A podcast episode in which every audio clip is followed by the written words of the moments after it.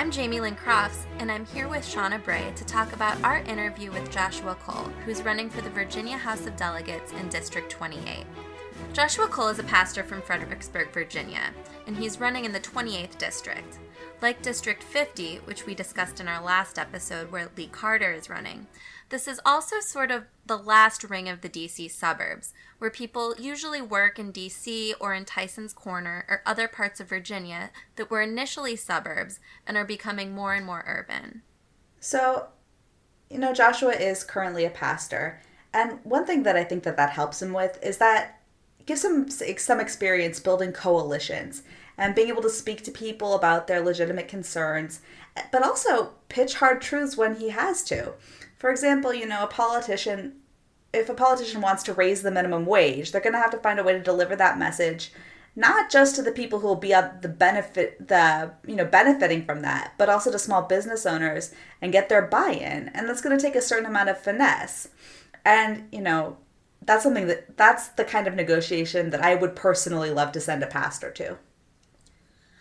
Shauna, I know that just from us talking in the past, that something you're always interested in learning about is how people's faith influences their political beliefs. Do you think that Joshua being a pastor changes how he feels about things or how he campaigns?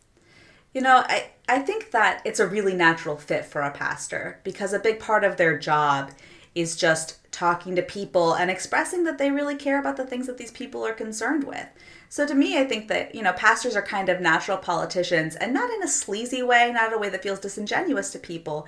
If you're a good pastor and you can convince a congregation that, you know, you're really interested in the issues that they're concerned about and, and, and have found a way to talk to them about solutions already, although, you know, kind of in a different context about how you know prayer and and and participation in the church can help you work through your problems and you know government's obviously a very different solution but i think that that experience you know it makes a lot of sense. And it, it, you know we see a lot of like lawyers become politicians which makes sense but i think that a pastor's even an even more natural fit. Oh i agree. Uh, some of the work that i've done through the aclu is racial bias training and some of the best facilitators who I work with doing that training are pastors. You know, on the other hand, though, if he's going to be asking for people of faith to, to be his core constituency, come out and volunteer for him and vote for him, he might have some issues with his progress, progressive stances, particularly on, for example, abortion. Um, and I wonder if that's going to be something he has to address within his own church community.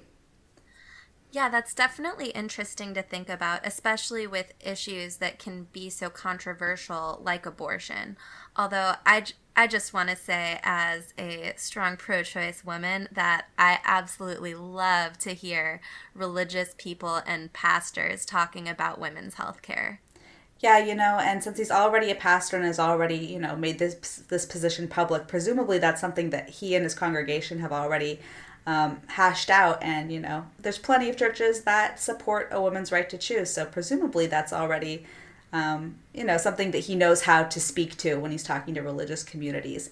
Um, you know, the other thing that I think that is really helpful for Joshua is that he's truly from the community. So when we're talking about ability to get elected and mount a successful campaign, he really is part of his community. I think that that's going to help him um, find his volunteer base. You know, that's that's one of the things that I think about a lot when we're talking to these candidates is they're not just asking people to vote for them. They're not just asking people to send in, you know, their $20 donation. They're asking people to go out and canvass for them, to knock on doors, to ask other people to put a yard sign in their yards. You know, it's a big ask for volunteers and, and for supporters in general. Oh, it definitely is. And there's also something about your local races like this that really make you care a little bit more about who the person is because you really feel like they're representing you specifically. And it's not like, you know, for example, the presidency when they're representing millions and millions of people. In these types of races, it's a smaller group of people and it can get pretty personal when people think about who's going to be representing them in the state house. Yeah, and not just that, you know, the state house tends to address the more nitty gritty issues. State and local government address things like, you know, zoning. And mm-hmm. it's easy for somebody to say, you know, big picture that they support, for example, high density housing. But when it really comes down to, you know, sharing your school district with a high density apartment building, sometimes people find themselves backpedaling a little bit on that. So, you know, you you you it's it's kind of a funny situation. I think that in general, people tend to discount these kinds of races, these House of Delegates races, these these state house races, especially Democrats have for years and years, and that's given the Republicans an opportunity to get a real stranglehold on on on those races. Um, but ironically, you know, in in a lot of ways, these are the people that have the biggest impact on your life when it comes to representing you at the state level. One thing I wanted to ask you about, you know, when it comes to these state state house races and you know we we discussed in a previous episode why we're focused on Virginia but one thing that's on my mind all the time is what about constitutional amendments and state legislations? Or, I'm sorry state uh, legislative bodies. So it really depends a lot on you know the state and exactly what's going on. Uh, here in West Virginia, the problematic things are mostly that things are unconstitutional and not that they're trying to add new constitutional amendments. Right. So you're you're dealing with legislators that are just blatantly passing legislation that's going to be overturned by a court in short order. Oh, yes. We actually had someone, when we pointed out that an abortion bill was unconstitutional, tell us just days after taking an oath to uphold the Constitution that they didn't care whether or not this abortion restriction was unconstitutional.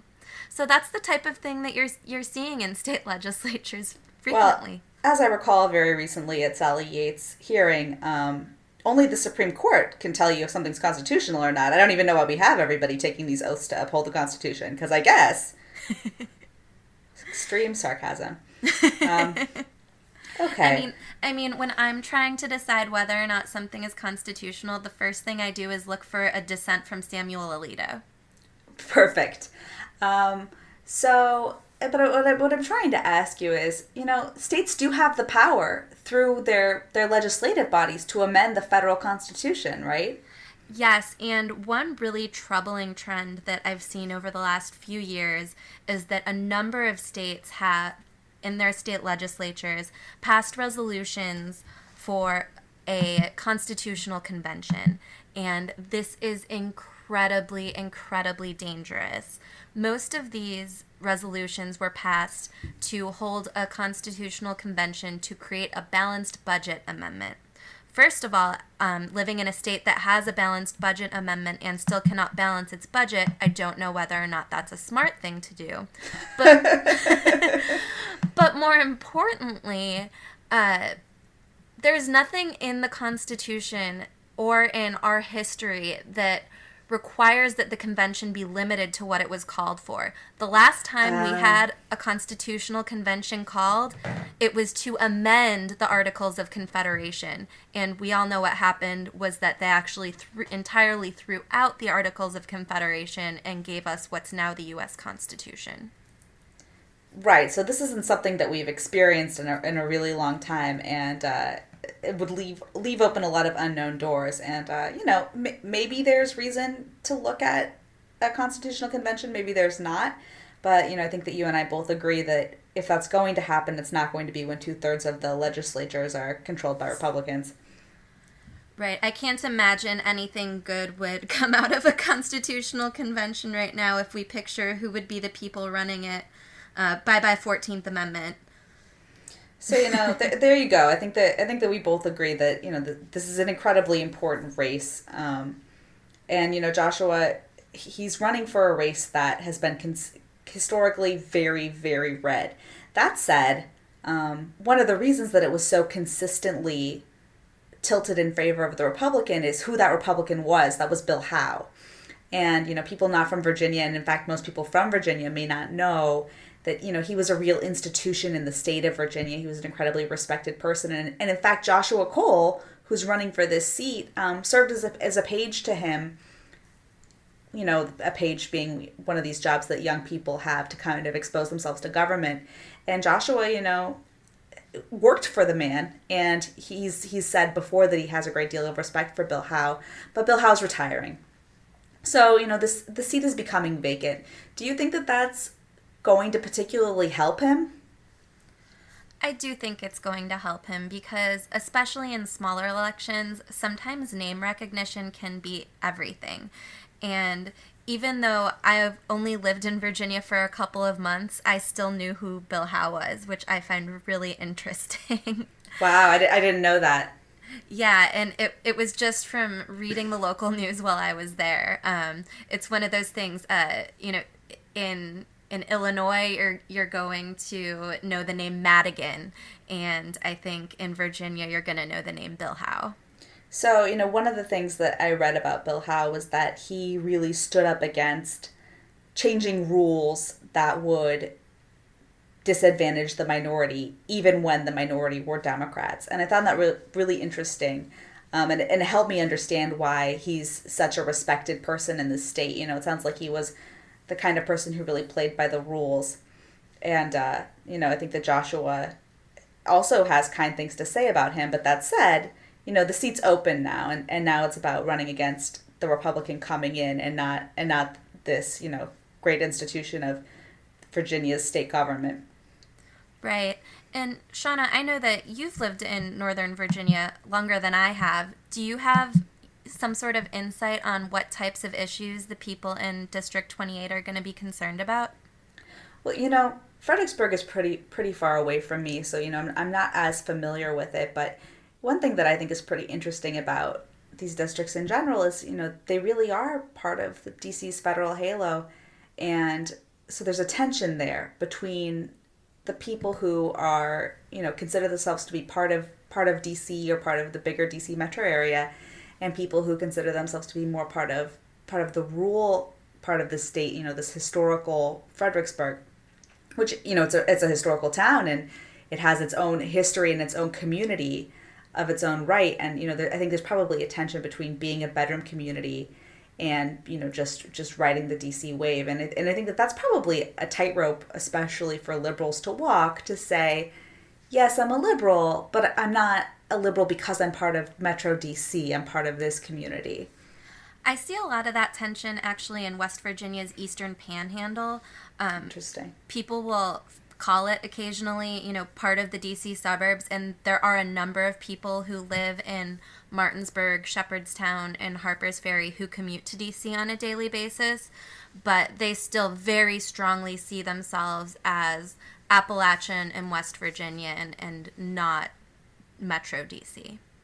Yeah, so I think for Joshua and also for the other candidates that we're talking to in Virginia, um, you know, being part of the Virginia community is going to be important, having that messaging and, you know, being truly, sincerely Virginian is going to matter.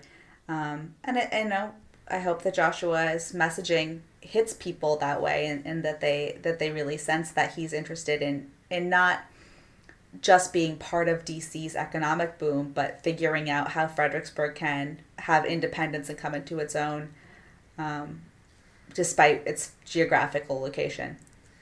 And since, as like you were talking about earlier, he's a pastor, he's a member of the community, and he can actually trace his roots back in that area to slavery. And I think that that sort of story is really compelling. And I'm hoping that you know as many people as possible are hearing about him and his story and why he's running. Yeah, you know, and and we're sharing this interview with Joshua, but I'll also point out that he has quite a few videos on his Facebook page and I watched those and you know I think that people should really take the time to watch those and hear his message and um, hear his stance on issues, but also just to you know to, to know more about who this person is. You know, I think that he really has the potential to be a rising star in Virginia, and, I, and I'm really excited that he that he's seeking out this office. You know, taking the time because you know we all know that Virginia the Democrats need a, a deeper bench, and you know I, I look at Joshua and I think you know this is exactly the kind of person who I hope continues in public office and you know is really successful in this role. You know, obviously I hope he wins, but after he wins, you know, I, I think that, you know, he could really change things for the better. Oh, I agree. I would love to see more of him, uh, you know, hopefully in the Virginia legislature and maybe eventually beyond.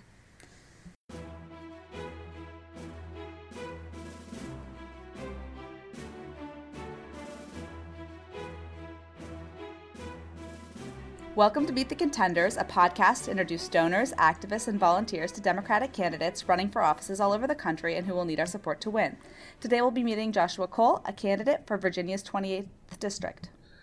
Joshua, thanks so much for taking the time to speak with us today. I'd like to start by just having you tell us a little bit about yourself and your district and constituents. All right. Well, thank you so much for inviting me on today.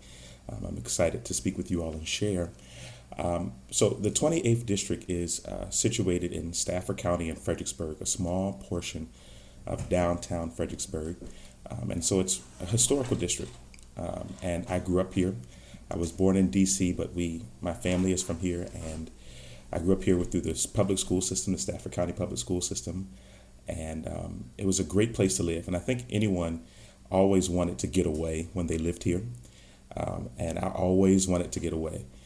But after I went away to college and I came back, I was like, no, this is home. I really believe I belong here. And um, my family has great history here. Um, our family can trace, um, there, there's two historic African American churches here. And our family traces our history to the slaves that actually started one of the churches called uh, Shiloh Baptist Church Old Site. So we have a, a strong history in this area. And um, this is, like I said, this is home for me. And I always felt like I belonged here. Um, and it's just so much history. And that's why I love Fredericksburg. yeah, it, it sounds like a really wonderful place. What inspired you to get involved in politics? So, um, when I was in fifth grade, our, um, we were part of a special reading group. And at the end of the year, they celebrated the top readers. And we took a trip to the Virginia State Capitol in Richmond. And while we were there, we were viewing the House chamber and the guy who was giving a tour told us about this thing called the PAGE program, where every year the Senate and the House chooses a certain amount of young people to come and work for the General Assembly. And so I said, Oh, I want to do it. I want to do it. And years passed, and I actually forgot about it. Um, but when I was in seventh grade, um, the speaker, who was our delegate at the time, Bill Howell, came and spoke to our school. And he told us about the PAGE program yet again and um, I applied, and I was honored in 2005 to be appointed as a page um, by Bill Howell. So in the 2005 General Assembly, I served as a page, and I got to experience life in Richmond with the delegates, assisting the delegates, serving them. And um, I was even privileged that same year to be appointed as the governor's personal page. So at that time, our governor was Mark Warner. Um, so I got to sit in on uh, cabinet meetings and serve the the secretaries that were there, and so that was really really awesome. And um, I, I, never thought that I would run for office. I always wanted to uh, work for the delegates or work for the senators. You know, maybe be a legislative assistant or an intern. And um, in 2016, um, I was hired to work down at the Senate uh, of Virginia as a staff uh, staff assistant. And so this time when I went back down there, you know, I was a little bit more aware. I was older. I could see everything that was going on. Um, and I saw some of the things down there that I didn't like. You know, I would see senators who would stand in the foyer and tell lobbyists or constituents, "Oh, I'll, I'll vote for this. I'll, I'll, take care of this," and they'd come into the Senate floor and vote opposite what they said they would do. And I really thought that we were electing, you know, legislators to go to Richmond who would fight for us, and it seemed like they were fighting for their own interests. So after the 2016 session ended, I was keeping my ear to the wind. I wanted to hear who was going to come out and run as a Democrat um, against Bill Howell because I knew that the House had elections coming up. And I kept waiting and I kept waiting. And it seemed like no one was getting into the race. And I was like, with everything that's going on, someone needs to be running. so um, I started attending, you know, the local Democrat meetings. Um, I reached out to different people, and they all said they weren't aware of anyone running. Um, so I did some research and I knew there was a lady who ran against Bill Howell in 2015, Candy Hilliard. I reached out to her, I talked with her, um, and I asked her, I said, you know, are you aware of anybody running? Are you going to run again? And um, she told me she wasn't going to run again. She had no interest in running again. And she wasn't aware of anyone running. Um, but she asked me, you know, maybe you should run. I said, me? no. and um, that was, I want to say, maybe back in August. And from August through November, I really tussled and tossed with the idea. Um, and still at that time, no one came out to run against Bill Howell. And so in January of this year, you know, I officially announced my candidacy to run for the Virginia House of Delegates. And two months later, Bill Howell announced his retirement. So, um, you know, it's exciting times, and, you know, we're really trying to push for a progressive voice and actions in Richmond. So, it's my understanding that the Republican field for to replace Bill Howell will likely be crowded. Mm-hmm. But I think we can reasonably expect that whichever candidate you do face, that they'll be running on improving economic conditions in your district. What is mm-hmm. your plan to represent the economic interests of your constituency? So um, I was talking with one of the ladies who works with our campaign last night, and um, I told her, you know, Stafford County, city of Fredericksburg, great places to live.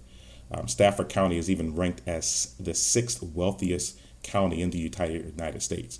So we're like, oh, well, what can we do to improve? It's great. Well, actually, when you pay attention to that, it's really great in one of the wealthiest counties because a lot of the people who live here work in Washington, D.C. So if it wasn't for commuters and if it wasn't for Washington, D.C., I don't think Stafford County would be on that list. Um, so we definitely want to endeavor to bring jobs here to Stafford County, to Fredericksburg, well-paying jobs, so people don't have to spend two, three, four hours a day commuting up to Washington D.C. just to get um, pay that they're able to live off of. Um, and because Stafford County is a part of the Washington D.C. metropolitan area, you know it's expensive to live here. Um, so we want to make sure that people are able to find jobs locally, afford to live here, and don't have to go, you know, 45 minutes up the road to work while sitting two to three hours in traffic. Um, and so we really want to look at raising the state minimum wage. Um, we also want to make sure um, that people are, like I said, that people are able to live here. Right. One of the issues that we've talked to other candidates about is increasing the minimum wage, and of course, the prevailing wage in DC is higher. Do you think mm-hmm. that small businesses in your district would be able to support and be able to afford to pay an increased minimum wage? And that's key. So I immediately thought about that um, because I have quite a few friends and family members who are small business owners. And um, so, one of the reasons that we came up with, if we're raising the state minimum wage for those small businesses, we want to look out for them. We want to make sure that we're able to give them some kind of incentives to make sure that when we raise the state minimum wage, if they were to go under, that we prevent that. So, in the last couple of episodes, we've heard a little bit about how the Virginia legislature blocked Medicaid expansion and what mm-hmm. that's meant for the state. Can you tell us how that's impacted people in your district and what solutions you'd like to implement to improve access to healthcare in Virginia? So, um, when we did some research, we found out that um, th- there was actually one of the senators who asked, you know, everyone's talking about um, pushing for Medicaid expansion, but where's the money coming from? Well, the funny information is the money has already been set aside. So we do know there's $10 billion just sitting in DC waiting for us to accept it. Um, you know, if we expand Medicaid in Virginia, that's over 30,000 jobs that we can bring here and 400,000 citizens who will receive uh, health insurance. So I think it's key. And I just really don't like that there are people in Richmond who are playing with people's lives like that. Um, and so for me, it's not a question of if we should. The question is we need, well, the, the solution is we need to do it and we need to do it now. Um, and we do know there's roughly, in the 28th district, there's roughly about 300 people who will gain access to health insurance um, once we expand the Medicaid. Um, and there's a lady who I spoke to a couple of months ago. She said she went to Bill Howell's office two years ago and she talked to him about, um, you know, how if Medicaid was expanded, she would have access to health care. And um, he said, Well, let's see what we can do. And I think she said about two weeks later, she heard him on an interview on the radio, and he said, I personally have not heard any stories, and I don't think it affects the people in my district, so we're not going to expand it. Oh my God. And that really hurt me um, because there's people lives who are stuck in this crux. And we need people who are going to help them, who are going to fight for them and push um, to make sure that their lives are improved. Yeah, I live in West Virginia, and the Medicaid expansion and ACA have helped tens of thousands of people here. It's it's been mm-hmm. really incredible to watch. In fact, Jimmy, um, I would say that it's helped everyone in Virginia, West Virginia, because it also lets businesses hire people who are healthy and cared for. You know, when we talk about expanding healthcare, it's not just about the patients; it's about the mm-hmm. economy and the entire state and employers too. Absolutely. Um, have you thought about what the state's role could be if this Republican Congress at the national level ends up, you know, putting the AHCA into law. Mm-hmm. Um, have you thought about what the role of the state legislature would be if that happened? Absolutely. Um, and so, what one of the things that I've been um, doing some research in and taking a look into is probably a state-supported single-payer system. Um, and you know, despite whatever the federal government does, you know, we can still create a single-payer system here in the state. Um, and I have an awesome guy that I've been communicating with who has really been pushing me to look into that, do that. It's really, really good. And I think you know that would be a um, an economic better for our economy that we create a, a state single payer system here in Virginia and that we can push it uh, for the state legislature. So you're running for a seat in a district that became slightly more Republican after the last round of redistricting. What's your philosophy for sensible district lines? So, m- one of the things that I fully uh, believe in and I would back um, if elected is a redistricting reform that would be taken care of by a third party system. I really don't think that the legislators should do that. Um, and you know, everyone's screaming and hollering whether the Republicans have gerrymandered, but the truth of the matter is, history repeats itself because the Democrats we've done it too uh, when we were in control. So I, I, don't think that the legislators should have control of redistricting. I think it should be a third-party organization, um, and that's one of the things that I would push for once we get to Richmond um, to make sure that it's equal, um, that there um, it's fair, and that there is compaction. To switch gears a little bit here, you're on record supporting expanded use of body and dashboard cameras for police, which mm-hmm. can help provide a more complete picture of what happened after a confrontation between police and civilians. Mm-hmm. What kinds of guidelines should the state legislature insist on for their use? So I think it's key um, when we're taking a look at that because I've, I've even had people who told me, um, even if they are using dash cams, even if they are using body cams, um, that you you know there are still things that can be done that it could be ousted in, in court or whatever like that. So we want to make sure, and the reason why we introduce that is, is for the protection of the civilians um, and also the protection of the police officers. Um, when we take a look at those body cams, um, there, there are already a few counties that have already um, introduced that and they're actually putting that into practice. And um, one thing I can say that I'm proud of Fredericksburg City um, that every police officer that I've encountered, whether it's just knocking on doors or walking around town, they have body cams on. And so that's something that's commendable and it's awesome because they're showing that this is a serious matter and that they're not just taking um, what's going on nationally into context. They're taking their citizens in um, into consideration and they're taking their police officers into consideration. Um, and I think that what we need to do, of course, it's going to cost. So we have to make sure that we have people who are in Richmond who are fighting for the budget to make sure that this is negotiated. So this is in the budget for our local uh, local police departments, and um, that the police officers are comfortable and that the constituents are comfortable as well. Um, it, it, it, it's just sad at the different stories that we're hearing um, from the past few years. Um, and even with the dash cams, even with the body cams, we see what's right there and the sad reality is, whatever the evidence is, is pushed away, and you know they still let police officers off, or they still let civilians off, and we just want to make sure that the people are protected and the police officers are protected. So that's really what this push is about: that everyone is protected, and that everyone's given a fair trial when it's it's brought to court. Absolutely, I. Uh I've dealt with body cameras a lot in my law practice, and I like mm-hmm. to say that they're a potential win for everyone as long as the right procedures and policies are in place. Agreed. Uh, so I noticed that some candidates have been pushing for no union involvement in police disciplinary proceedings. What role do you believe police unions should have in disciplinary proceedings? So um, one one of the things that I agree, I, my mother's a union worker, so I'm always in support of, of unions. Um, and I think that it's key that, you know, we have to protect those who are in unions, and that includes police officers as well. Um, we want to make sure that they have the ability to um, um, um to leverage, and um, I think that is key. Uh, I'm in full support of unions and union workers. I mean, like I said, that includes police officers as well. So, Donald Trump has called into question whether the IRS or otherwise federal government should attempt to prevent pastors from endorsing or attacking political candidates. What role do you think church leaders should have in discussing politics with their congregations? Um, one of the things that I, I really believe in, and it's surprising coming from me as a pastor, I believe in separation of church and state. Um, now, as far as I'm concerned, what that literally means is that the state cannot impugn on people, you know, how they should believe or what they should do.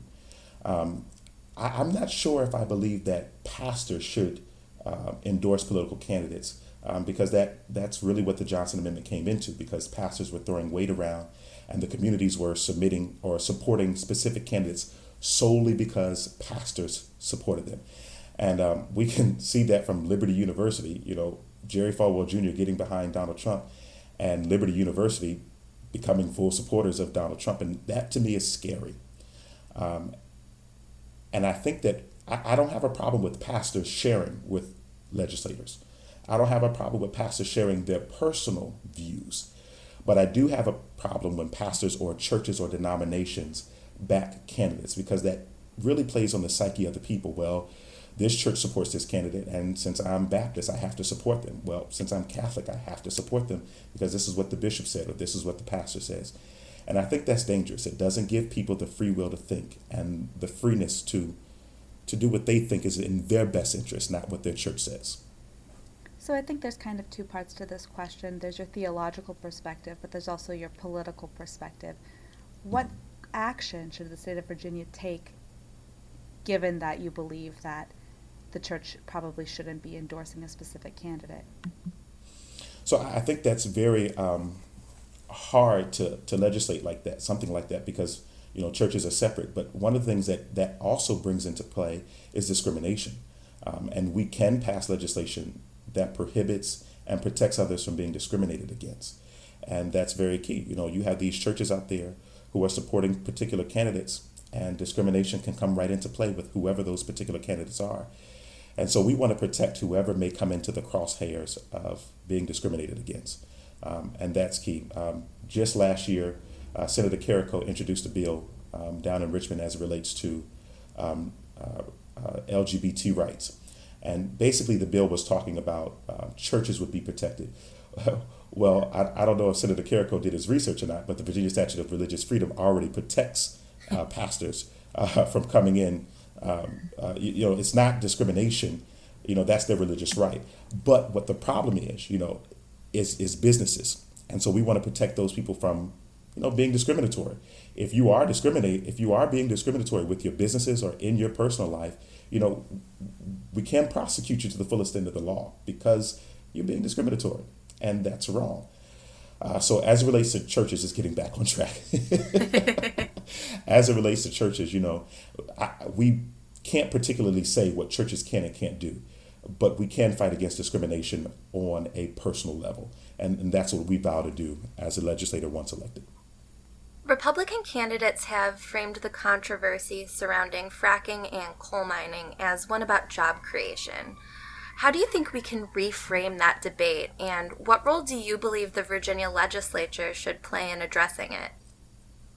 So, um, I, I, think it's very key. Um, many people, and this is from their own personal um, confession. There were many people who voted for Donald Trump because they said that he was going to bring back the coal industry.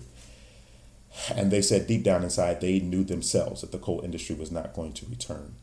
Um, the sad reality is, you know, with that going in a decline, we have to look at other measures and other options um, that we can bring energy here to the state of Virginia.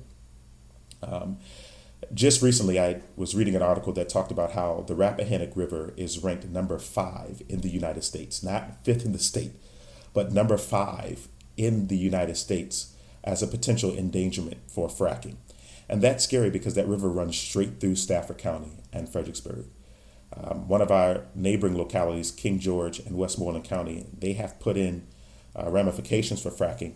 And I think that's key that we need to take a look into that as a state if Maryland could ban fracking and we sit on the same aquifer, why can't Virginia ban fracking? It's it's very key. It's harmful, and you know one of the things that they've done in Richmond is they're not even telling us what chemicals they're putting into the water when they're fracking. If you can't tell me what you're putting in my water, then you don't need to do it at all, and that's point blank. Period. Uh, so as a state, I think we can push towards banning fracking, and then as a substitute or to uh, combat that, we need to look into solar energy, wind energy, And, uh, you know, we have wonderful land here in Fredericksburg and in Stafford County. You know, we can bring uh, wind farms here. And the great thing about it is it's pretty. It's good to look at. It's nice to look at. so it's not like it's even going to destroy our landscape. It's going to enhance it. And um, that, that also doubles as a job creation. Uh, we can bring wind and solar energy here and doubling as job creations for this area. It, we can bring job creations locally and give people well paying jobs here. Do you think that those energy solutions come with the same number of jobs and quality of jobs that the fracking industry purports that fracking brings? Um, and, and that's key. We, um, Governor McAuliffe uh, did a research a couple of months ago, and um, they, they talked about how many jobs are there. And um, I think it's awesome because, yes, you know, we can combat fracking, we can combat the coal energy um, by bringing those strong support here. And even with, as it comes to solar panels, you know, we can help people by, if, you know, giving them incentives for um, uh, outfitting their homes with solar panels. You know, that gives them incentives, tax cuts, or whatever you ha- whatever have you. Um, and so, yes, I agree. It does bring a competitive job market with that. And I think that's something that we need to look at. And the sad reality is many of the legislators who are pushing for fracking and pushing the coal energy is because, you know, they benefit from that. And so we need to look at different avenues and different venues. And this is a stronger way where it supports our citizens, it supports our constituents, and it supports our environment. So, would you be in support of, for example, tax credits for adopting solar panels, or what do you think the legislator legislature's role looks like in addressing these kinds of clean energy concerns? I believe we should, um, and that's something that we can take a look into. Um, and definitely, when we get into Richmond, uh, we'll have all the constituents who are sharing with us, and we can share with them. You know, if you outfit your house with solar panels, this is how it benefits, and this is how it's going to work for you. This is how much money you're going to save, and we can introduce something to them as far as a tax credit or whatever have you. Um, but I think it's something that we definitely should be looking into. Are you seeing people in your district right now already adopting solar panels? There are a few, not as much. Um, and I, I, think that's just because the knowledge isn't there. Um, and if we share it, you know, if we advertise it, if we put it out there, I'm pretty sure people would, would run for it. And especially in the areas, um, you know, Stafford County, eh, we have a lot of rural areas. And so there are a lot of places out there that are sitting out there that don't, that aren't covered by trees, and they can definitely benefit from that. So, what do you think right now is the biggest issue facing the women in your district? And what do you think the role of the state legislature is in protecting women's rights? Uh, so it's it's there's a couple of different things that they're sharing with me, um, and I love it. Um, equal pay um, and paid time family leave. Um, that's imperative uh, that we introduce that in the state of Virginia. Um, I was looking at a, a couple of different countries and uh, the United States is one of the very few countries that do not offer paid time family leave. Um, and so I think that's important that we introduce that. Um, equal pay for women, that's important as well. Um, and we also believe that women should be protected um, when it comes to their choice, um, whether they you know want to have abortions, that's their choice. And I always say all the time, as a man, I'm not qualified to tell a woman what she can and can't do with her body. Um, and I, I don't think many people understand that all the ramifications and all the protections that Virginia has. Um, and I was recently talking with a pastor um, a couple of weeks ago, and he said, You know, I, I can get behind you, but my issue is you being pro choice. I said, Well, let me ask you this, Pastor. I said, Let's say your daughter that you love so much, she doesn't want you to know that she's pregnant and she goes to get an abortion. Would you rather her go a safe route have all the um, the need, all the ability that she needs, the right doctor to do it, and get it done properly, or go behind your back and do it in an unsafe manner. He said, Well, of course, I want to do it the proper way. Even if I don't know, she needs to do it the proper way. I said, And see, that's what we need to do in the state of Virginia. We want to make sure that women have full rights and the ability to do what they want to do or believe that they should do without being ostracized, without having all these ramifications, and that they should be safe in doing it. That's really what my big push is about that women are safe. When it comes to paid maternal leave, there are kind of two models. The American model, where we you know wait for employers to decide how much leave they're going to offer or how much they're required to offer by a local government, and something more like the Canadian model, where um, unemployment insurance pays for the leave. What model would you like to advance in Virginia? I think that um, the legislature should set that in advance. Um, and one of the things is, is key, and, and that's why I'm really pushing on transparent and accessible leadership for Richmond, because we need to hear from the constituents. And the constituents are already voicing their opinion to their delegates, to their senators. And the sad reality is many of them aren't listening. Um, so if we are able to set that up as a legislature um, and put that into practice while listening to our constituents, I think the constituents can benefit, and it would be um, they, we would introduce benefits that really would help them out, and um, that they can live off of. So does that mean that the state, through something similar to unemployment insurance or some other fund, would provide paid leave, or that employers would? So I think the um, I think the employer should do it, but with uh, guidelines from the state. Another thing we've heard a lot about at the national level is whether or not we should quote unquote defund Planned Parenthood, um, which basically means that the government would no longer reimburse Planned Parenthood for medical services. Uh, where do you stand on that? Um, I think when people hear Planned Parenthood, all they think about is abortions. Um, and Planned Parenthood offers uh, multiple service, you know, more than just abortion services. So I disagree. Um, they sh- we should not be defunding it, uh, and I think that we should continue to fund it. And, and that's really what the Democratic Party here in Virginia has been pushing for and fighting against. Are there any other issues that you think the women in your district are particularly concerned with? I know that since the election, we've seen a lot more women at town halls and being vocal politically. Um, and so I, I, think that women are getting a louder voice than we're used to having. Um, are there any mm-hmm. particular mm-hmm. concerns that you've heard from your constituents? Uh, and I think, really, for me, like I said earlier, is the accessibility. We're dealing with a congressman now that when we call him, he doesn't answer or he turns his phones off. Um, and so, you know, the ladies in the district, you know, they're frustrated that they can't reach their representative. They can't reach their delegates, or when they invite their delegates or senators to events for them to express their concerns, they don't show up. Um, and so, you know, we're electing these politicians and they're looking out for their own interests. And um, I remember one of the ladies, I had a, a town hall a couple of weeks ago, and she came up to me. She said, Now, don't tell me you're going to be like Congressman who shall not be named. when you get in office, you're not going to answer your phone and you're not going to come visit us. I expect to still see you and I expect to call you and you pick up your phone. And I said, Yes, ma'am.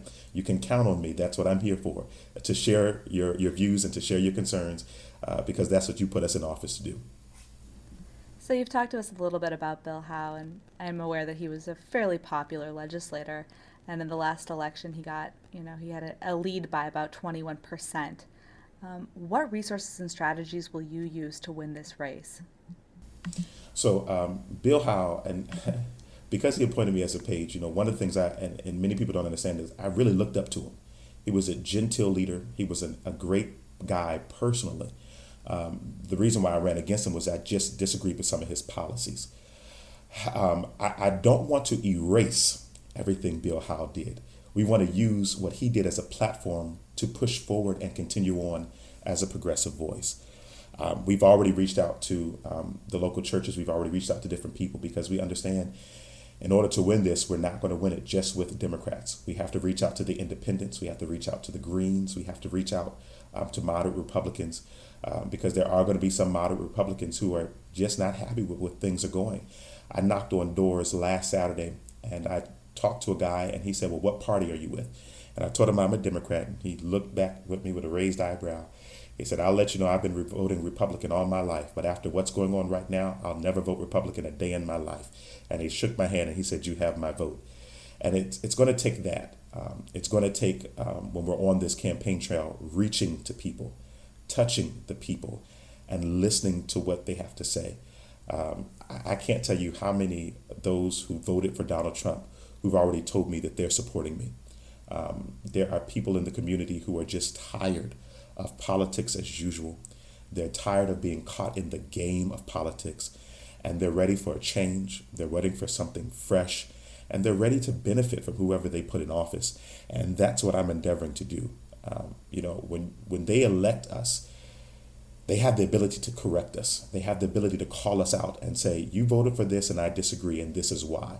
With proof, they can show us what, what we're voting on is not working, or if it is working, why we can increase it, why we can make it better.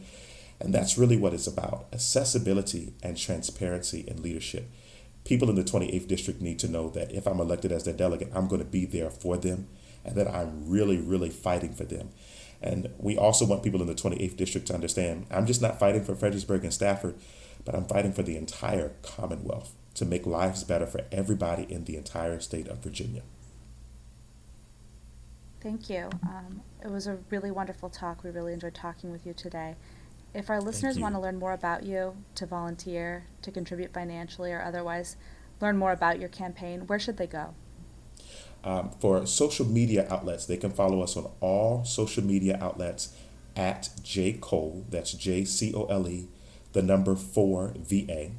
And then they can whiz, visit our website, and that's www.jg, like Joshua Gregory, jgcole.org.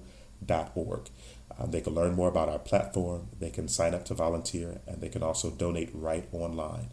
Um, and so we just ask that they follow us on all social medias uh, help us share our posts, retweet our posts, and then log on our website. They can help by donating or just signing up. You don't have to live in the 28th district. Uh, you can do some call time from us right in your living room, or uh, you can help share our posts. That's how you volunteer, and we really need all the help we can get to really flip this district blue come November. I think that's absolutely correct, and uh, I hope that you get all the support that you need to flip this district. Thank you so much. I appreciate it.